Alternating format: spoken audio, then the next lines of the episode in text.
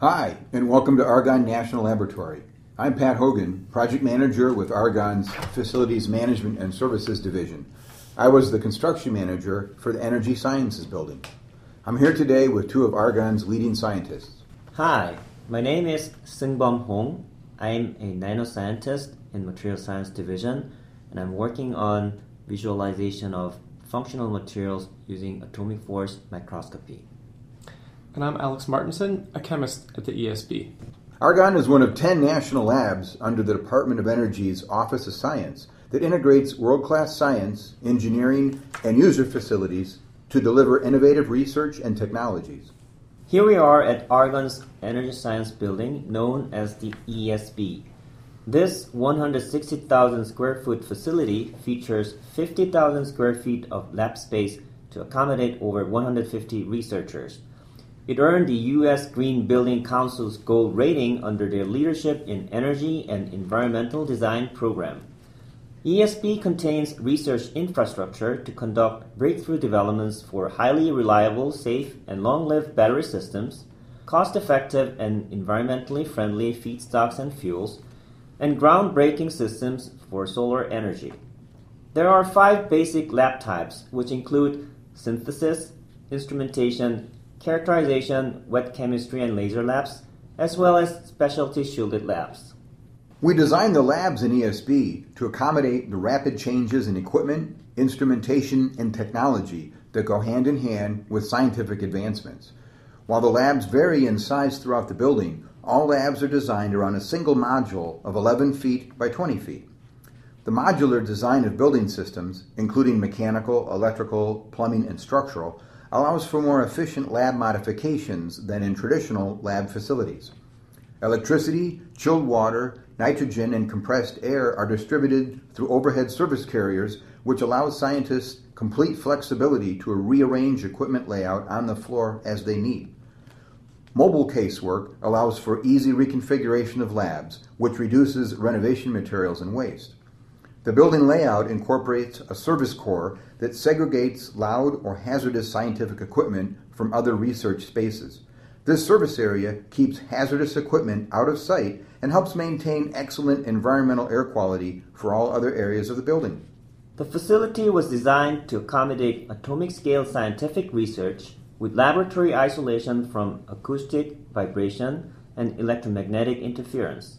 For example, for our research, where we visualize the behavior of nanoscale building blocks, we need to have minimum floor vibration in order to achieve high quality atomic force microscopy images. This facility, with over 100 fume hoods and 63 labs, requires a lot of energy. The building was designed to reduce energy consumption in many ways.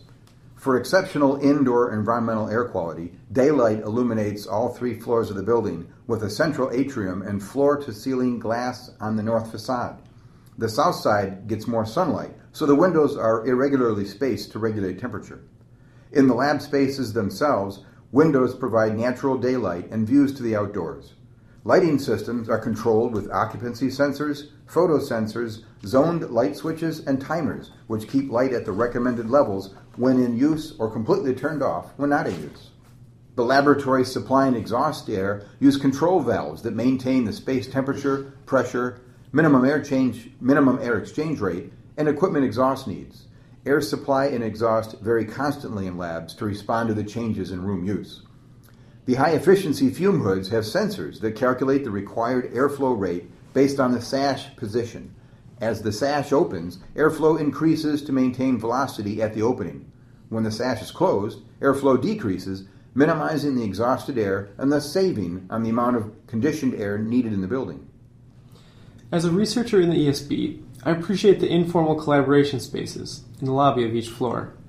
For more formal discussions, we have multiple meeting rooms that can accommodate both small and large groups, as well as external collaborators who participate through video conferencing. Open offices shared between postdoctoral researchers provide another common space for free flowing dialogue and mentorship. Two outdoor seating areas offer a connection to the environment, and we often use them for lunch meetings. A sky gate at the west end of the building anchors the pedestrian path linking existing north and south campuses and also provides a sheltered area with benches. Around the perimeter, the landscape is being restored to natural prairie by planting native species. The neighboring Materials Science Building is joined by an enclosed walkway, which allows collaboration and sample sharing with nearby Argonne scientists.